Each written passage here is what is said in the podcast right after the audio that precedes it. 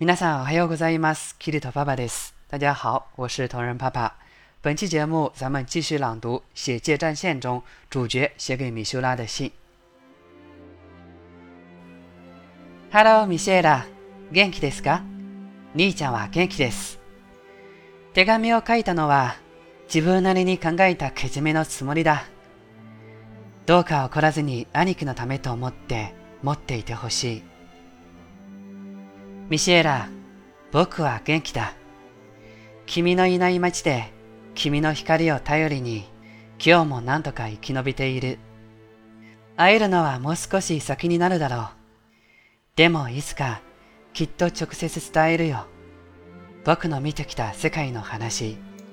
僕と僕に希望を示してくれた。ある人たちの物語。今日の朗読はこれでおしまいです。ご清聴ありがとうございました。今天的节目就到此结束了。朗读文本及翻译可以关注公众号“日语里”，向后台发送美文朗读即可获取。如果您想跟我聊一聊，或者报名我的课程，也可以发送好友与我取得联络。咱们下期节目再见吧，我爱你们。